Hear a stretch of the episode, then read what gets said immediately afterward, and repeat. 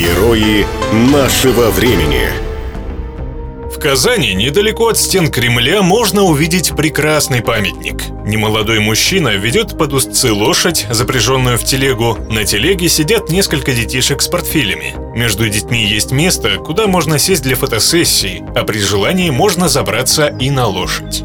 Памятник был установлен в 2008 году по инициативе и наличные средства первого президента Татарстана Шаймиева. Этот памятник – один из немногих установленных своему герою при жизни. Героем этим стал Азгат Галимзянов.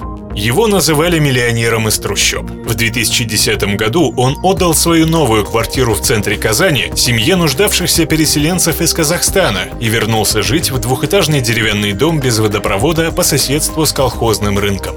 Две скромные комнаты, стол посередине, сковородка темная от сажи, конфеты на тарелочке. Все стены завешаны грамотами, благодарностями и рисунками ребятишек. Таков был Азгат Бабай.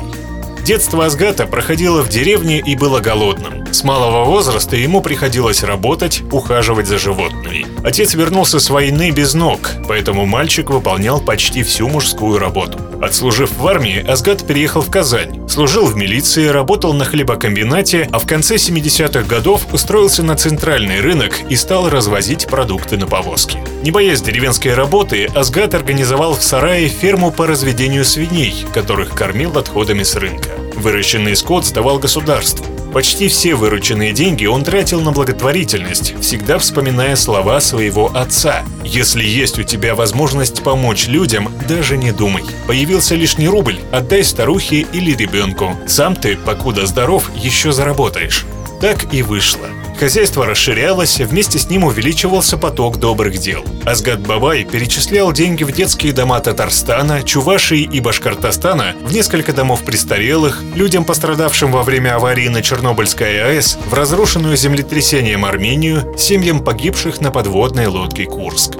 По некоторым оценкам и расчетам, он потратил на благотворительность более полумиллиона советских рублей, астрономическую по тем временам сумму. Он передал своим подопечным 80 автобусов, множество бытовой техники и бесчетное количество иных полезных вещей. Не было забыто и родное село, в котором построил детский сад, купил автобус для школы, восстановил озеро, помог построить мечеть.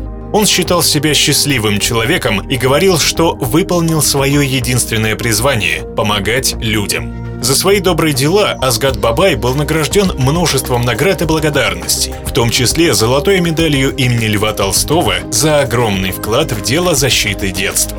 После кончины Азгат Бабая в 2016 году сквер, в котором установлен памятник казанскому благотворителю, носит его имя. Герои нашего времени.